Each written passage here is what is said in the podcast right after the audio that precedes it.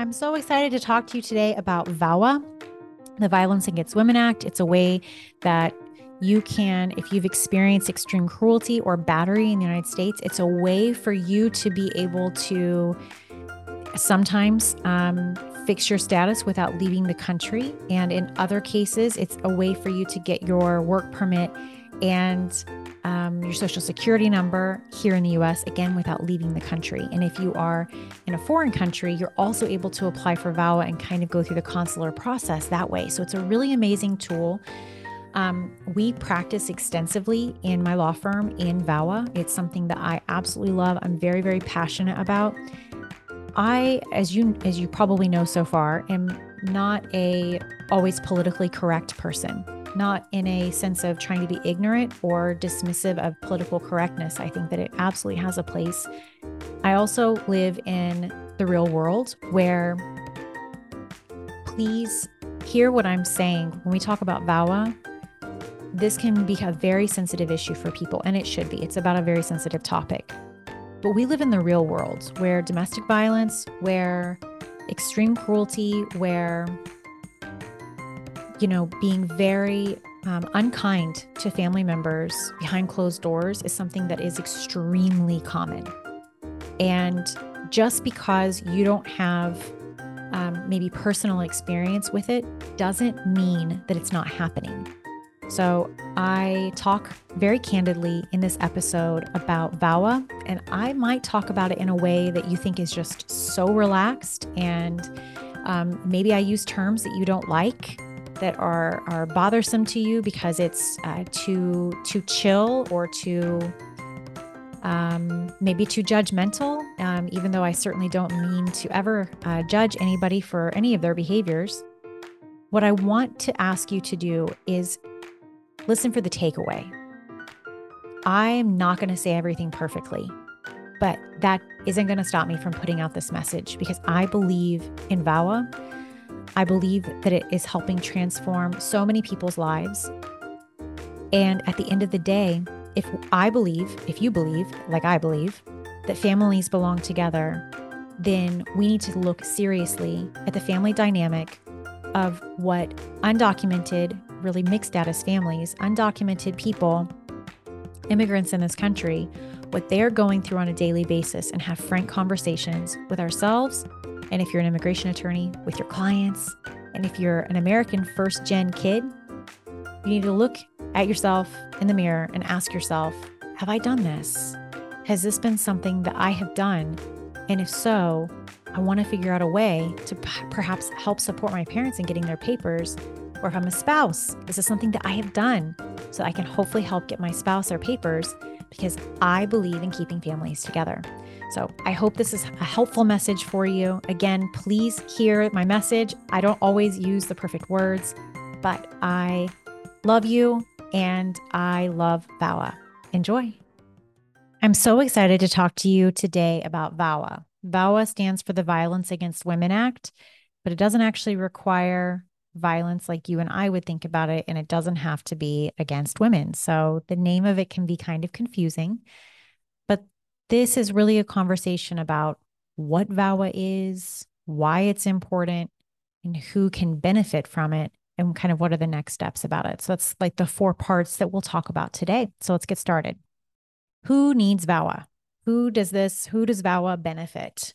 So VAWA is going to benefit you if you are in the United States um, or or in a foreign country. But we'll start first with people who are in the United States who've been told that um, I'm sorry, you.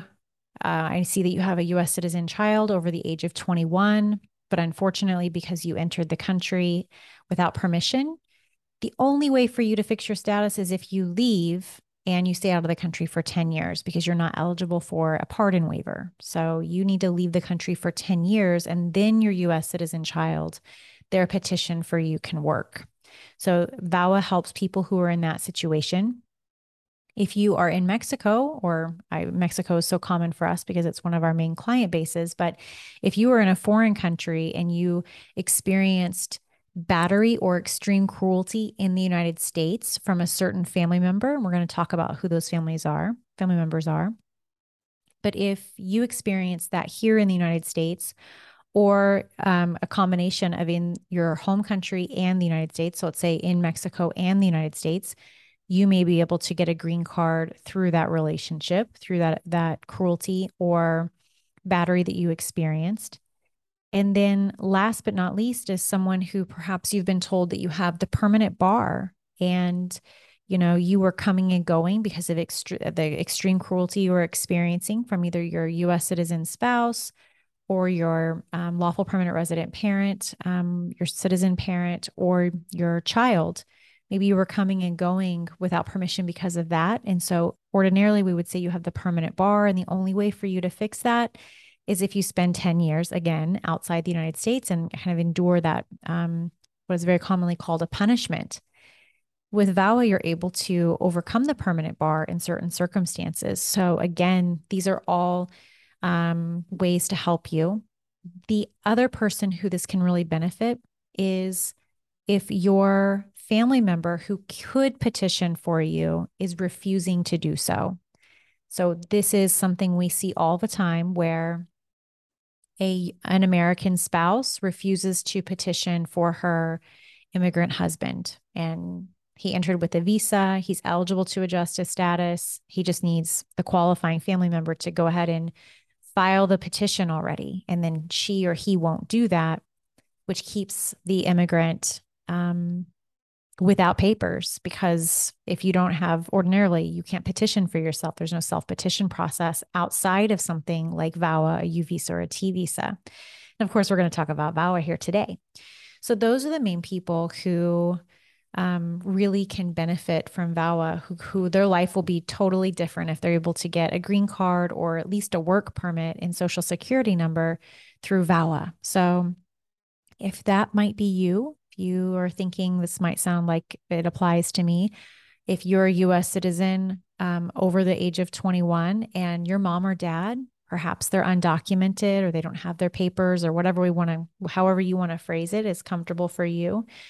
This might be a great conversation for you to tune into because we all know when we have been extremely cruel to our family members. None of us like to really reflect on it and think about it because there are things that perhaps we're not proud of. But if it is something that's it's happened for you, you've been extremely cruel to your parents um, who are undocumented, this might be a great way to help take something difficult and sad that perhaps even even though you're not proud of it, it may be something that is actually going to pave a path forward for them so they can get their papers and live free in the United States and be able to travel to their home country freely because they'll get a green card. Okay, so that's who needs VAWA. Let's talk about what VAWA is. VAWA stands, as I mentioned, for the Violence Against Women Act. And back when Joe Biden, President Biden, had hair, had a full head of hair mostly, VAWA was passed. It was in the early 90s. And it was because there was a lot of violence, literally, against women. Um, there still is. It's been a, you know, centuries uh, old issue. There's still a lot of violence against women, but they passed this act and they also included a provision to help protect immigrant women who'd been experiencing a lot of domestic violence. Later, this was expanded to also include protection of men who were experiencing some type of extreme cruelty or battery, usually from an immediate partner, like an intimate partner or a child or a parent, so an immediate family member. So that's what VAWA is. Now, the name, again, I want to reiterate, is very misleading. So, violence makes it seem like it is violent. When I think of violence, because I grew up in a family where violence was like, you know, very physical. I think of the word violence, very physical. And, you know, I think all of us can really start thinking about what we think violence is. And we need to get that. The first thing I want to do is challenge that belief, whatever comes to mind when you think, oh, VAWA means for people who've been beat up. Or if you don't have a black eye, which I've heard people say, if I don't have a black eye and I don't have a picture of it, I'm not getting VAWA. Or I've heard other people at different organizations who say that if there wasn't physical abuse, literally abuse, then we don't file for VAWA. And that's not what VAWA stands for. And it's very frustrating for me. So I'm going to get a little bit on a, a soapbox about that But here's what VAWA requires you have to have experienced battery or extreme cruelty. That's the air quote violence, battery or extreme cruelty. Let me pull apart what both of those things are in just a moment. I want to uh, give the other things to help you if you're going to qualify for VAWA. You've experienced battery or extreme cruelty, and you're a person of good moral character. Those are the three main things. And then you also have to, of course, be admissible. So, you know, you can't have certain convictions. And if you have inadmissibility issues like the permanent bar, those are going to be hurdles that we have to overcome in order for you to get your green card through VAWA. But in terms of getting VAWA protection, which is you're you're not going to be eligible to be removed, so you kind of have that don't touch that you can't touch this all around you because you're protected for, through deferred action through VAWA, which is fancy speak for ICE cannot deport you while you have VAWA. So you have a work permit, you get a social security number, and you can't be deported. That's what VAWA gets you. And it also, depending on what your circumstances are, can forgive an unlawful entry. So if you entered walking to the United States, you have a child, that child turns 21, that child is extremely cruel to you, you're a person of good moral character, we would file um hypothetical person of course, not giving actual legal advice. This is a podcast conversation. We would file an I-360 for you along with an I-485 which is a green card application. We would call that a one step VAWA application or a VAWA AOS because you're eligible for a green card other than you entered EWI. So the VAWA forgives the fact that you entered EWI, that you entered without inspection. It forgives that legal mistake that you made or um, decision that that was made perhaps for you. Like if you're a kid and you were brought to the United States, it's not that you made the mistake, or um, that really, eh, you know, anything else. It's simply that you're here you entered without inspection. How do we fix that? And VAWA helps cure that legal issue. Okay. Let's talk about what battery is and let's talk about what extreme cruelty is. And I just want to say, just to kind of take a step back, we talk, when I talk about this as like entering without inspection as a mistake or as a legal error, this is not me casting any judgment on those things, whether you made the decision or whether your family made the decision or whether your you know uncle made the decision for you to be brought to the United States or for you to enter without inspection it is an issue that must be overcome in order for you to fix here in the United States. It's an issue that has to be overcome in order for you to get a green card. So when I refer to it, those things, I really want to make sure that they sound judgmental and that's not me. So I want to kind of just take a beat and make sure that we're on the same page. There's no judgment there, but there is a hurdle that must be overcome. So I think that's a more accurate representation and how I want to show up for you in this podcast. So forgive me for um, kind of making that misstep. Okay, onward what is battery and what is extreme cruelty? So, battery is a legal definition and it's going to depend on what state you're in. Interestingly, in Arizona, where I'm currently located, there's no definition for battery. They just don't have it as a criminal um, statute. By contrast, I'm licensed to practice law. Like I got my law license from Nevada. That's where I went to law school. Shout out to Boyd School of Law. And in Nevada, we all remember anytime you talk to a lawyer, if there's a definition for battery, it's always going to be on the bar exam. And so you can memorize it and say it cold. But battery is the harmful or offensive touching of another. Harmful or offensive touching of another. So there has to be some type of physical contact that is harmful or offensive to the other person. This might sound like violence, where we're talking about like if you don't have a black eye, you don't qualify for VAWA. But here's, let me give you an example. And we learned this in law school. So I love that I, I was not really paying attention in this class in particular, but yet I use this example all the time when I'm talking to people about VAWA. If I am in my car and you walk up and let's say there's some road rage issue going on or something like that and you smack the hood of my car and you make a, a mean angry gesture at me that could be considered battery because your car is an extension of you um, under Nevada law for battery. So if my car, if you walk up and smack my car, this is harmful or offensive touching of another. And you would qualify for VAWA because of this smacking of the car. No black eyes involved, no physical contact directly with me involved. So, this is where an attorney can really help you use the definition of battery to your advantage if you're seeking to qualify for VAWA. This is this is just what lawyers must do. So harmful or offensive touching of another. Harmful or offensive touching of another. That's the main definition of battery. So if you haven't experienced battery, perhaps you've experienced extreme cruelty. Now extreme cruelty is an is a legal term, but it's something that is subjectively measured. So if you, what I would consider extreme cruelty, because of my life experience and what I have gone through and what my culture's norms are, it's going to be different than what you have experienced and what you find to be extremely cruel. So, for example, I'll use my mom as an example, kind of a made up hypothetical, but my mom is a very devout Christian. And so, if you say something to my mom that is very negative about Jesus, it would be extremely cruel to my mom. And not that this qualifies as extreme cruelty for VAWA. I'm just giving you a frame of reference of if you say something really mean to me about Jesus, like I don't think that's cool, but I'm not going to get really hot and bothered about it. Like that's you can say what you want. I'm I'm just not going to be bothered by it. Like it, it, whatever my mom, it would pierce her heart if you say something about Jesus to her. Okay. I, I give this example to say different things can be said to different people and they land on them totally differently.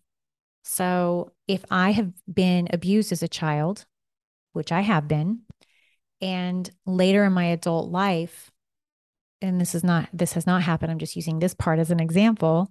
I hope I don't confuse you let's say that I have someone who leers at me, they come at me. Because I have been hit before, I'm going to wince, and that's going to cause me to be very fearful because I have been hit before.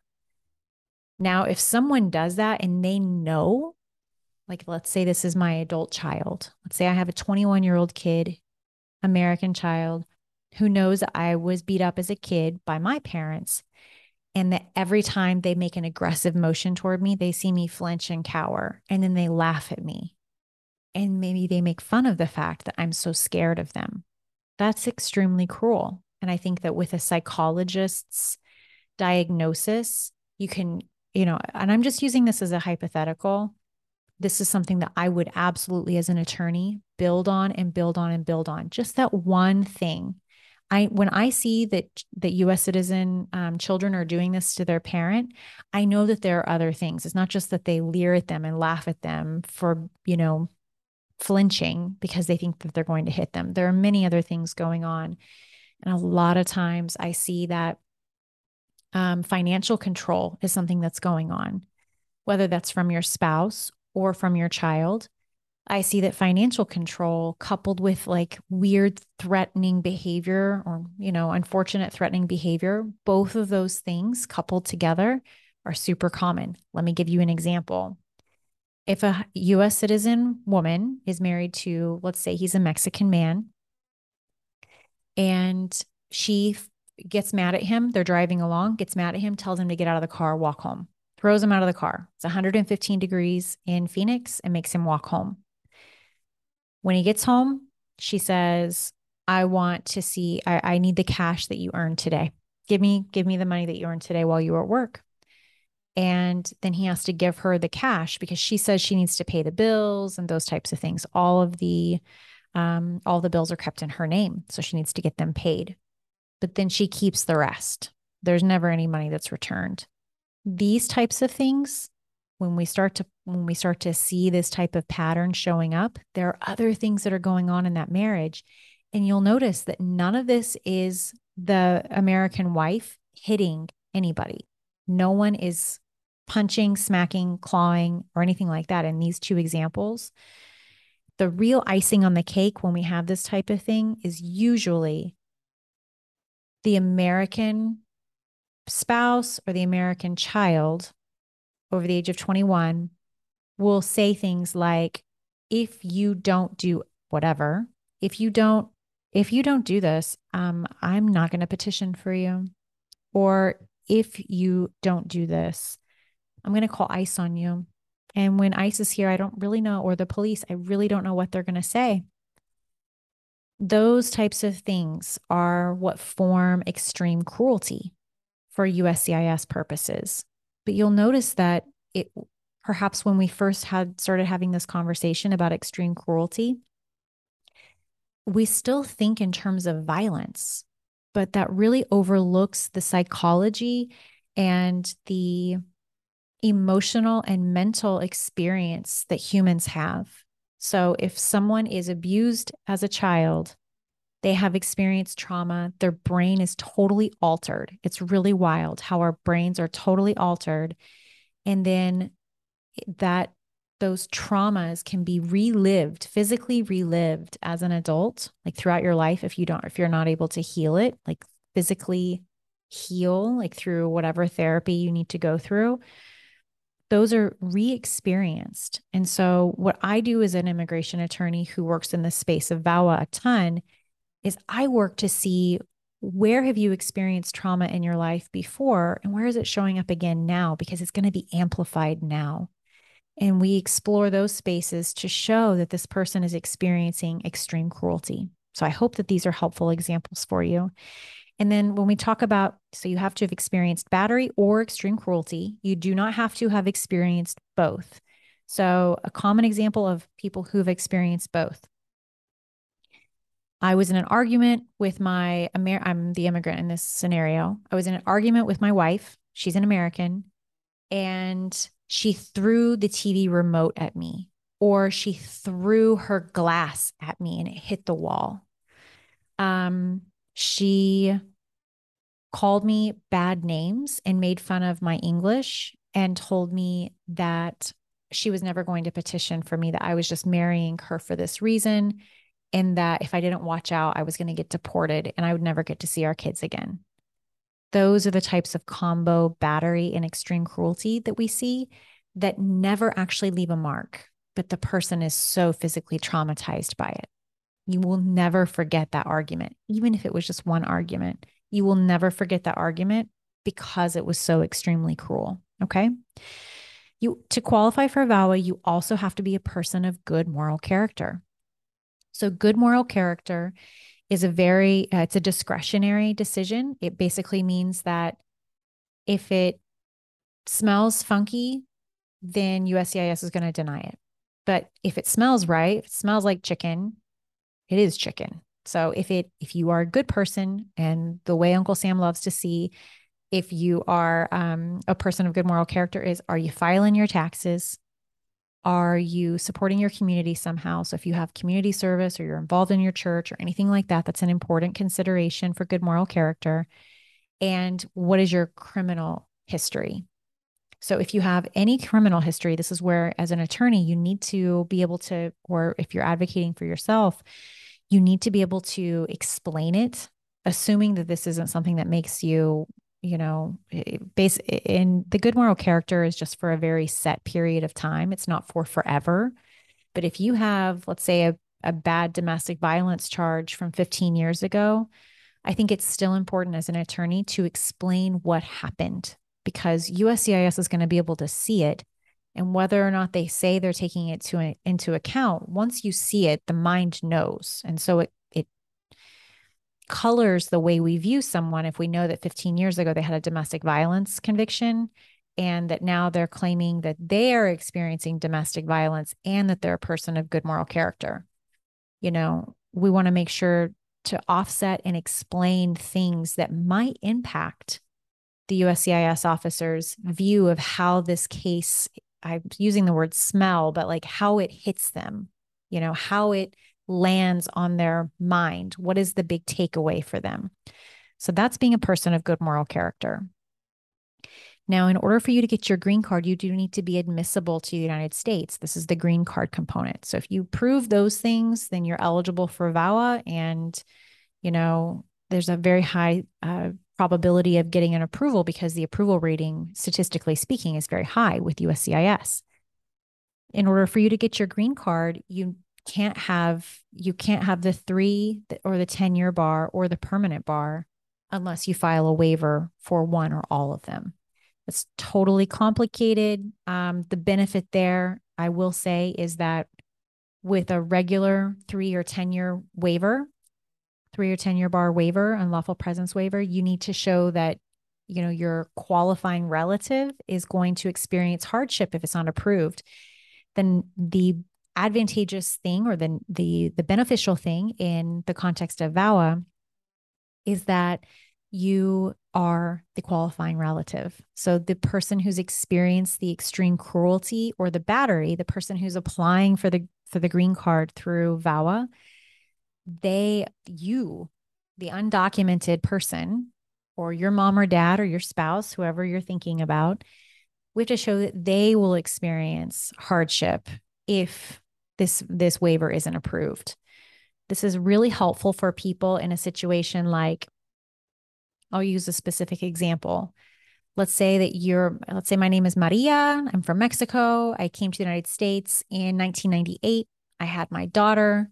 She's an American. And um, after I had her, I had been here for, for about a year, um, just under a year, like nine months. And then I left and I re entered illegally both times with I was walking without permission that person does not have the permanent bar, but does have the 10 year bar. And so if we're filing before that 10 years has lapsed, we may need a 10 year bar unlawful presence waiver. So if we were filing this and, you know, we got to think about when the, my facts don't really add up here because now USCIS has fortunately changed its policy where the 10 year bar can run whether you're in your home country or in the United States. So these fact patterns are fortunately going to become fewer and fewer, but I think a marriage might make more sense um, if you were filing for a VAWA based on your marriage. But play along with me for the sake of the ex- uh, example. But if you are um, in that situation, you would file a waiver and you would be the qualifying relative, where outside of the VAWA context, you would need your kid um, is your only uh, immediate family member who has status, but kids usually can't be, um, they, they never can be a qualifying relative for our um, waiver purposes. Let's go through some examples. Well, and first, I really should tell you through our examples, I'm going to go through this. But the one of the factors that I haven't mentioned yet is exactly who can be, I call them the bad guy in your situation? Who can be the person who's causing me, the immigrant, the battery or extreme cruelty? Maybe I'm I'm experiencing a lot of battery and extreme cruelty from a lot of people in my family, but only certain people can be the bad guy in the story in order for you to qualify for VAWA. And that's going to be your spouse who's a US citizen or lawful permanent resident. It can be your ex so let's say you've been divorced, and I'm talking you have to be legally married. This is so important because it gets really into some gray areas. It's so common for couples to have lived together for a very, very, very, very, very long time and never have formally gotten married. That'll work if your state um, recognizes, if your state recognizes common law marriage. So Texas is one of those states where they recognize common law marriage. Arizona does not recognize common law marriage. So if you have lived forever and ever with your spouse here in your US citizen or lawful permanent resident spouse here in Arizona, there's no common law marriage. You would have to be legally married to that person and also then experience battery and extreme cruelty at their hands in order for you to qualify for VAWA. Like all of the pieces of the puzzle have to be clicked together at the same time. I'm married. That person is a US citizen or a lawful permanent resident while we're married. And while we're married and they're a US citizen or a lawful permanent resident, I experience extreme cruelty or battery from them.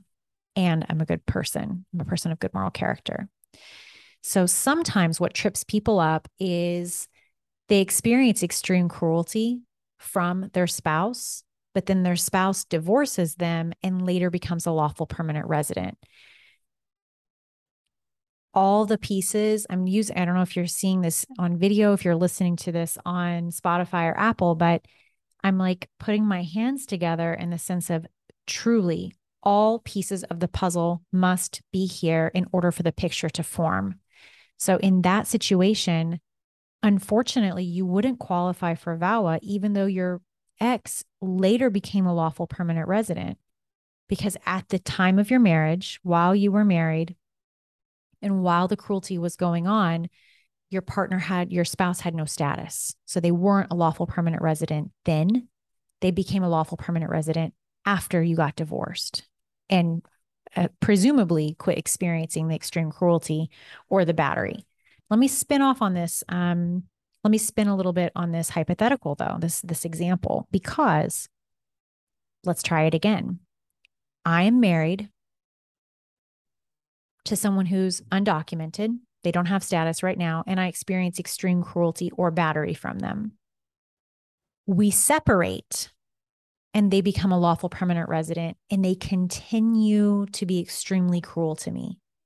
Maybe it's through nasty threats, text messages, take keeping control of your finances, stalking you, um, coming to your home and scaring you, making you live in terror, um, those types of things. I would argue that that still qualifies because you have not gotten divorced. Your partner now has is a lawful permanent resident. We just have to make sure that you're experiencing what qualifies to USCIS as battery or extreme cruelty and that you're a good person. We have all of those things, the recipe, like we've got all the things in the pot together. We stir them all up and everything works. All the pieces of the puzzle click together at that point. Again, it is a case by case determination on whether you've experienced battery or whether you've experienced extreme cruelty. But the components of, you know, if I've just separated from my spouse, that's not a divorce. You got to be legally married or legally divorced to either begin being eligible for VAWA or to end being eligible for VAWA. Now, speaking of which, USCIS, like the, the statute says that you have to file for VAWA within two years of your divorce. So you have some time. Like if you um, experience extreme cruelty from your US citizen or lawful permanent resident spouse, and then you get divorced, let's say on September 2022, that's this month, you have two years to file for VAWA based on your experience while you were married, even though you're now no longer married. It's two years from the date of divorce, not from the date of filing or from the date you separated. It's two years from the date of the divorce. Like you know, it's a stamp sound for me, apparently, um, from when you actually got divorced. When it's stamped on the paper, it says divorce decree. Now, USCIS, so there says there's no way to extend that and show that, well, there were these extenuating circumstances. I should be able to go even beyond that two years.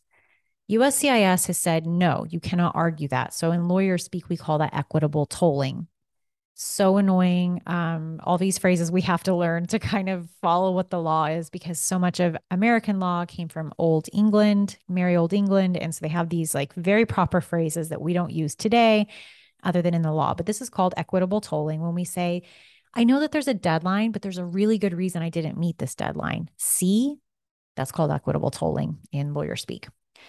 USCIS says you can't do that, that the statute says two years has got to be two years.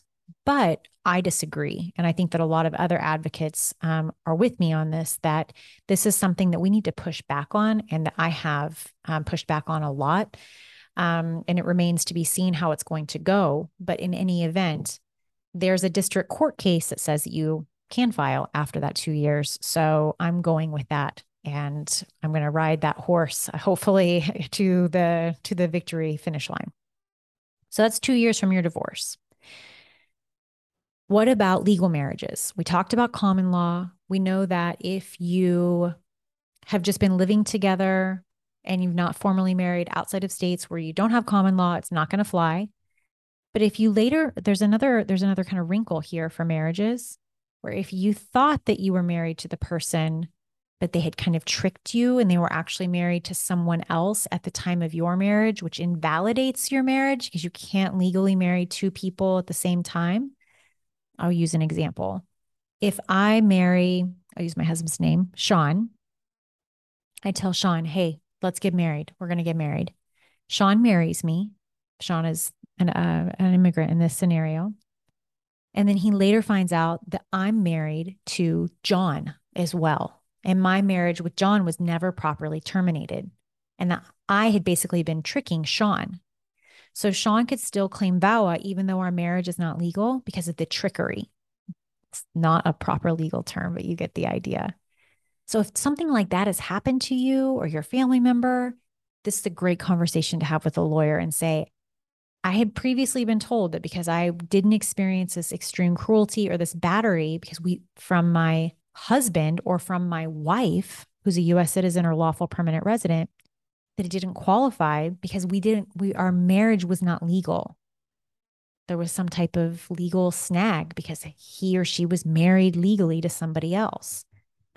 Well, I'm here to tell you there's a specific section in the Immigration and Nationality Act that is designed for you. So visit with a lawyer or do some digging. Um, the ILRC, Immigration Legal Resource Center, has a wonderful book on VAWA. Um, and has a lot of resources in there specifically on this, should that be something you want to kind of investigate more. Okay.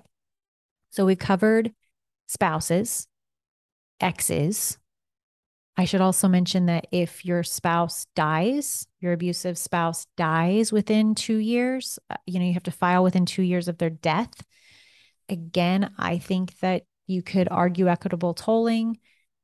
Do not play. This is like those car commercials where they're like swerving around really fast and it says like don't try this at home it's a professional driver.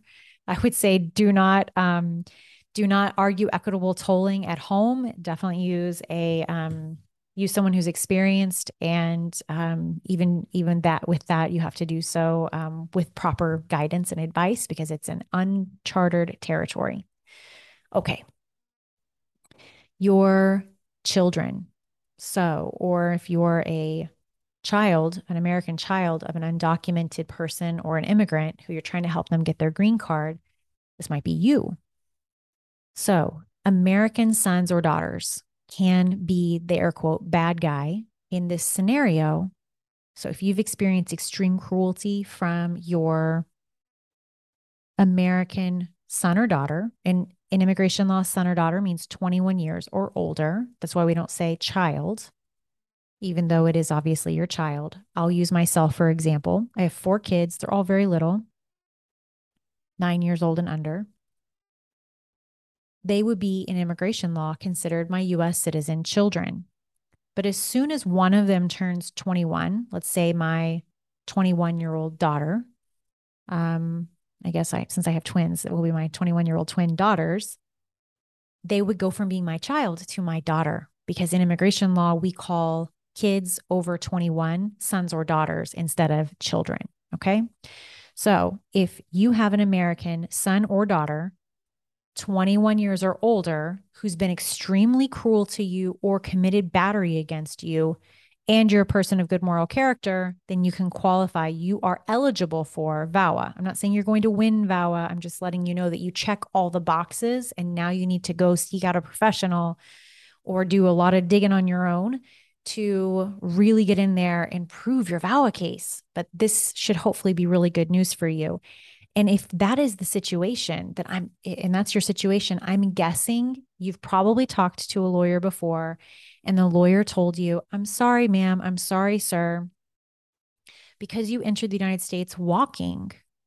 There's no, and you, I know you have a 21 year old son or daughter who's an American because you had them when you were here, but I'm sorry, you're not going to be able to ever fix your status unless you spend 10 years outside the country let me just kind of blow that scenario up because if that US citizen son or daughter has experienced it has given you extreme cruelty, has treated you with extreme cruelty or battery, then VAWA forgives that unlawful entry. VAWA covers that up and it's as if you entered the US lawfully. Okay.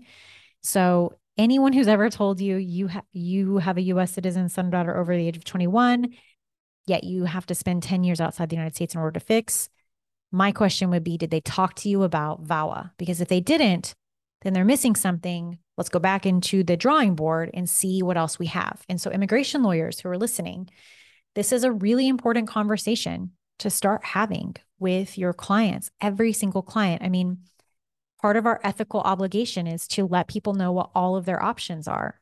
It is uncomfortable sometimes to explain to people what their options are and what extreme cruelty is. And no parent likes to rat their kid out. I promise. It is so hard. I mean, I blame like when I think about times when my kids have been, you know, they're they're very little, so they can't be that mean yet. But when they have said things like just yesterday after dinner, my nine year old shouted at me across the kitchen table, and I don't love you either, because I would not let her use her sibling's tablet.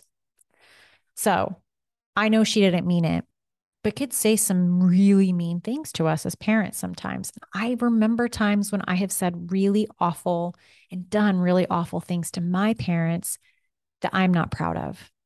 But lawyers, friends, um, listeners, when this happens, this is not the time for judgment. This is the time to embrace our humanity and that we all need grace.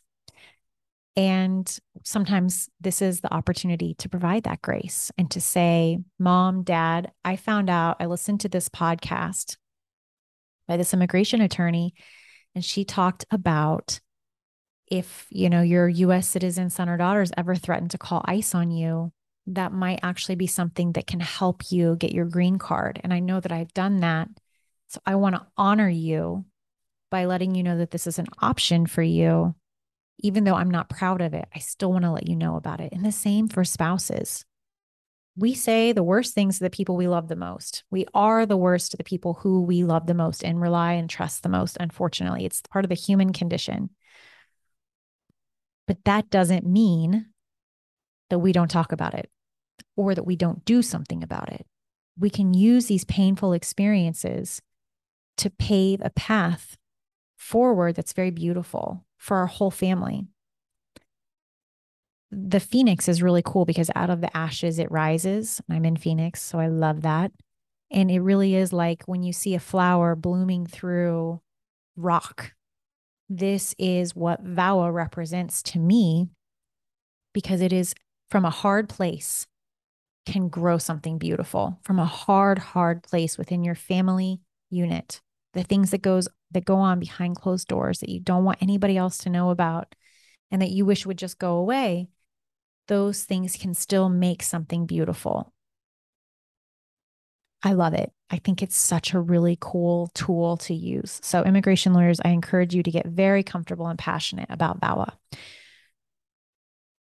If you, let's go back to our qualifying air quote bad guys. I use that term just because it's easiest. So don't don't feel judged if you're the air quote bad guy in the story. It's just the easiest way to explain it because we're using a lot of he's and she's and USCs and LPRs and all that. Stepchildren can also be qualifiers for air quote bad guys.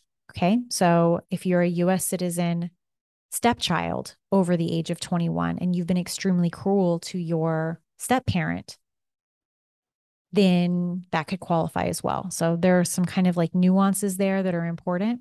And then, of course, the question then becomes well, what happens if I've divorced the parent who created the stepchild relationship?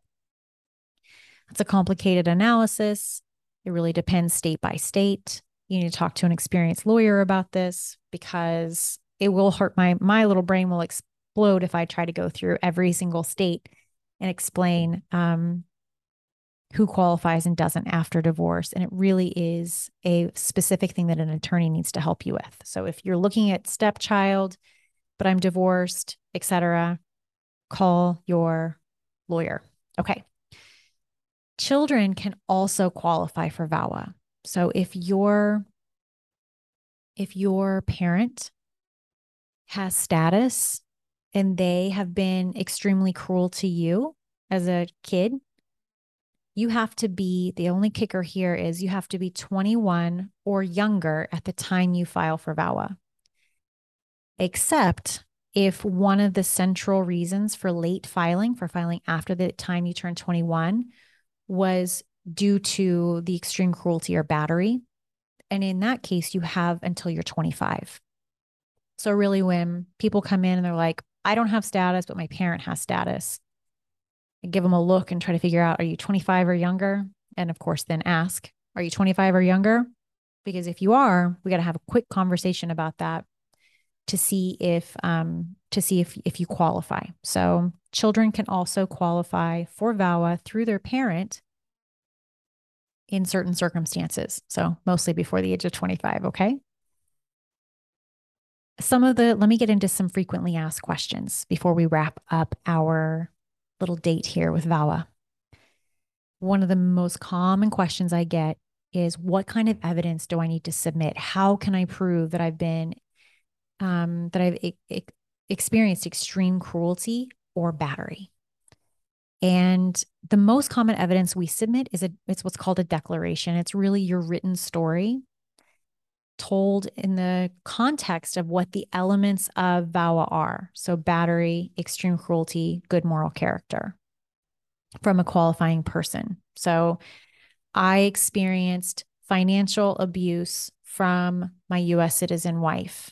And then we talk about how US citizen wife makes me give all my money. Um, she gives me an allowance. If I don't make enough money, then she doesn't let me eat. Um, she controls all of our finances. She won't let me put my name on the bank account. Um, she doesn't she doesn't give me one of the debit cards so i have no access to money or she has my paycheck deposited into an account that i can't like an auto payment deposit into an account i can't access and then when I need money, I have to ask her for it. And sometimes she she allows it and sometimes she doesn't. And then she demands I go out and work and get even more money. This is financial um, extreme cruelty. I mean, I'm not going to say that from a legal perspective, but these are examples of what um what can amount to financial extreme cruelty. So, you know, your declaration needs to be written in a very effective way we typically try to stay five pages or less, sometimes six pages. Really long ones, we might get into eight if you've experienced a lot of extreme cruelty and we want to hit all of it or a lot of battery and we want to touch on all of it. But the declaration, you have to keep in mind that your reader is a USCIS officer who reads dozens of these every single day. They're very tired. They need to be captivated by the story that your declaration is telling. And most importantly, it needs to be crystal clear that you've experienced battery or extreme cruelty and that you're a person of good moral character. So those things need and and the person who's doing it to you, I know I keep calling them the the bad guy, air quote bad guy. We need to know what their status is because lawful permanent resident children over the age of 21, they don't count. Unless they're US citizen, they don't count. Like their cruelty to you does not count for VAWA purposes but a lawful permanent resident spouse, it counts. And sometimes people ask me, well, what if I can't prove my my ex-spouse's immigration status? What I can't prove that they're a US citizen. Don't worry, just ask USCIS to look it up. They can do their own internal search and look up this person and make sure that they are actually a US citizen or a lawful permanent resident, particularly if they've naturalized, okay? So, what do I need to prove this? We almost always also include a, an evaluation from a psychologist or licensed social worker who speaks with the immigrant about what this meant for them. Remember when I was talking about how to my mom, saying insults about Jesus would be extremely horrifying for her. This it would be like torturing her. We would need some type of a report to show that when you know, let's say that I was being the extremely cruel US citizen um, daughter in this scenario, and I would purposely say negative things about Jesus to my mom, knowing that it was killing her. We would need an, a psychologist or a social worker or someone who has a mental health background you know, and is certified, licensed, something like that, to explain why these particular things really wounded my mom. Because remember, if you had said the same thing to me in my example from earlier, you say the exact same words, um, horrible, horrible things about um, Jesus to me, and it wouldn't have bothered me as much because it's not something that I'm like extremely sensitive to. It's something my mom is.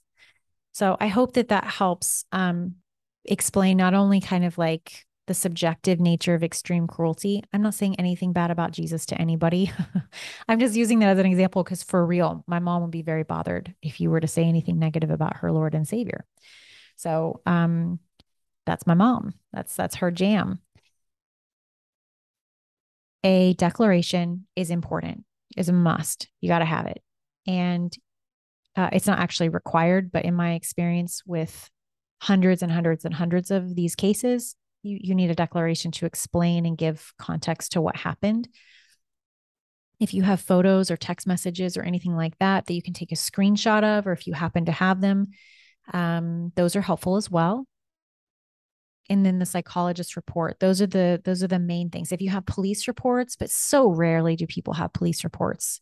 No one's going to call the police to say, "Hey, my husband keeps threatening to call the police because he knows that you're going to figure out I'm a, I'm unlawfully here and that you might take me and turn me over to ICE. No one's going to call the police and get a police report on that. It's the whole reason the threat works is because you can't involve the police. So you're not don't get down on yourself if you're like I don't have any proof this has happened to me but I don't have any proof. What am I going to do?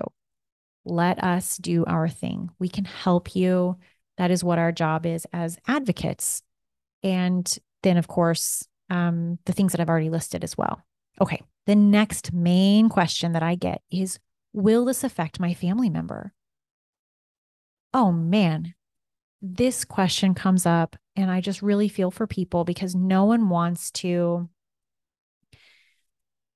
rise up in life. Like, I don't want to get a green card by making my kid look bad. I don't want to get a green card by harming my kid. Like, I remember a couple of months ago, there was a young woman who's a US citizen um, over the age of 21, so a US citizen daughter. And both of her parents were undocumented. They both entered the country by walking and they had never left. And she admitted to me that she had threatened to call ICE on them and that she, you know, did other things that were extremely cruel. She was very worried though, because she works now in a school. And if she loses her security clearance or, you know, some gets some type of criminal allegation against her, she's going to lose her job. So her parents were very apprehensive that I understand that this process isn't, you know, super public. It's not like a public record whatsoever, not like a divorce proceeding or a protective order or anything like that. It's not in the public but still, I don't want my daughter to be affected. And we assured her that, you know, the things she's done have not been criminal. Threatening to call ICE on your parents is shitty, but it's not criminal. Okay. So, like, there's no criminal proceedings. It's going to come from that. And the only time VAWA could potentially hurt you in or affect your your your child or your spouse or your parent is if you've done something criminal and they're in the process of naturalizing. That's really the only time I've ever seen anything arise. So let me give an example. If you're a lawful permanent resident and you're married to someone who's undocumented, they apply for VAWA. In the VAWA, it explains that the lawful permanent resident has beaten them, has um, done things criminally wrong, far beyond the extreme cruelty of threatening to call ICE on them or th- using the immigration process against them. They've done something that's criminal. That could cause a problem for them if the police get involved, number one. And number two, it could be a concern if, you know, they're trying to renew their green card and perhaps they've done something that they didn't disclose when they were getting their green card, those types of things but they have to be like really on a criminal nature. Um, but we have never had, we've done hundreds of VAWA cases, and we have never had anyone have any issues whatsoever with their spouse or their child or their parent being negatively affected by VAWA. The whole process is created to be very confidential and secret, if you will. Um, you can't, you don't even, when you get a receipt notice, you can't even check the status of it online. It's that secure of a process. The numbers just give nothing when you check them online on the USCIS website. You have to, it's like Camp David trying to get an update on your case. So the simple answer is Will this affect my family member?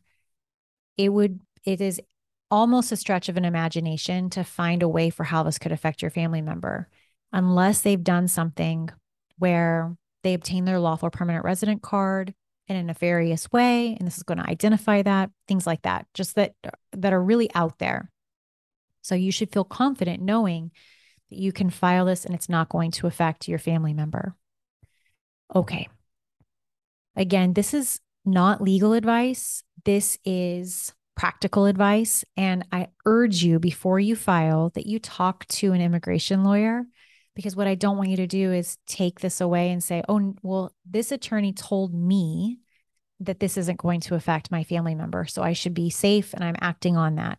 No, what I'm telling you is that you should talk to an immigration lawyer to review this with them because if come to find out they obtained their green card in an illegal way or something like that and this comes out, it could affect them.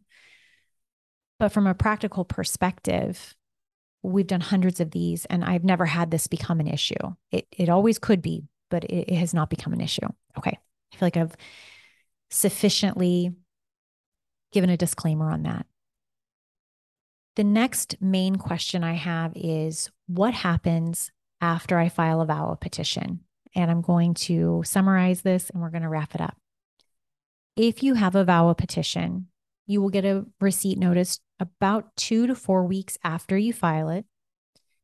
And then about six to nine months after that, you should receive a work permit, assuming you're filing um, an adjustment with like your green card application. If it's a VAWA with a green card application, six to nine months after you file, you should get a green card, or I'm sorry, you should get a work permit and eventually your social security number. And then you just wait basically for about two to two and a half years for the approval, assuming it gets approved for a decision. Um, we always hope for an approval for a decision to come through. And then your interview with USCIS will be scheduled. Now, if you're just applying for what's called a standalone VAWA, perhaps you have the permanent bar and there's no way for you to overcome that, um, or you have some other type of issue with your criminal history where you don't feel comfortable applying for a green card. You're going to apply for for VAWA only, and you're going to apply and ask for deferred action. You basically apply, you get your receipt notice, and then you wait two to two and a half years for a decision. It is a long, quiet wait with no updates and really nothing else that happens while you're waiting. I hope that this has been helpful for you. The thing that I really want to reiterate again is that VAWA is when we have a conversation about VAWA, it's really important that we don't pack in a lot of judgment about. I know I call them the air quote bad guy, but it truly is the air quote. I believe that there is some level of VAWA in every single relationship in a family. I believe that we are extremely cruel to our family at times. I'm not proud of it. I don't think that it's right. I think that it's part of the human experience and it's a trend that I see constantly.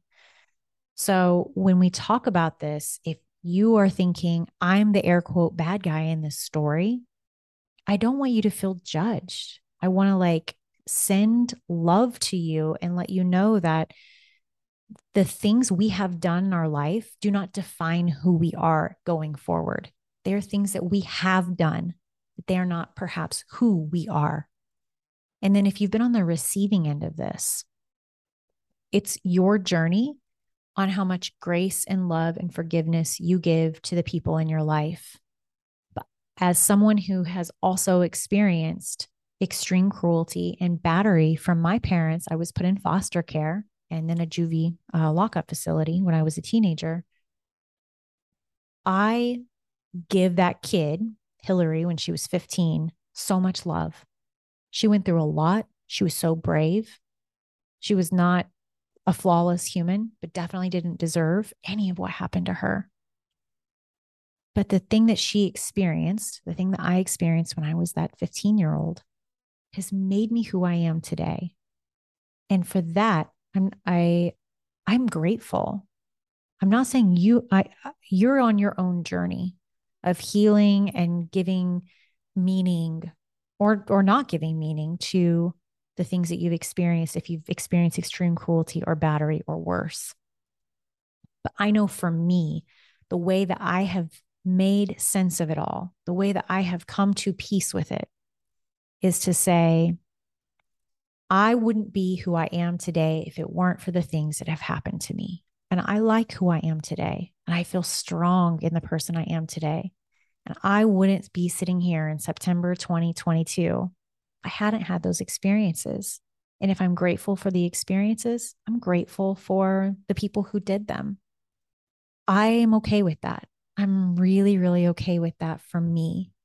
And I hope that if it's something you're open to, I hope that someday you have that kind of peace as well. And unless and until you get there, and if, even if you don't want to, one way or the other, I want you to know that you're loved and that you are enough and that no one is ever deserving. You didn't deserve for someone to treat you extremely cruelly. You didn't deserve for the battery to happen to you. Um, these things happen though. And so if it has happened, I want to make beautiful things out of broken things. I want to help you with that. I hope this podcast is helpful to you for that reason. I send you lots of love. I send you lots of peace. And hopefully, someday, with this, you're able to either get your work permit and your social security number, or even better yet, your green card, and maybe even someday your US citizenship if that's what you want. Thank you. My friend, I'm so glad you joined me today. If you have a friend or family member who may need some immigration law guidance or even just day to day encouragement, please send them a text or email or a DM on social media and say, hey, I think this podcast is going to help you. I sure wish someone had given me the tips I'm sharing here years and years ago when I was starting out as an immigration lawyer. Thank you so much for being here. I'll see you next week, same time, same place. Adios.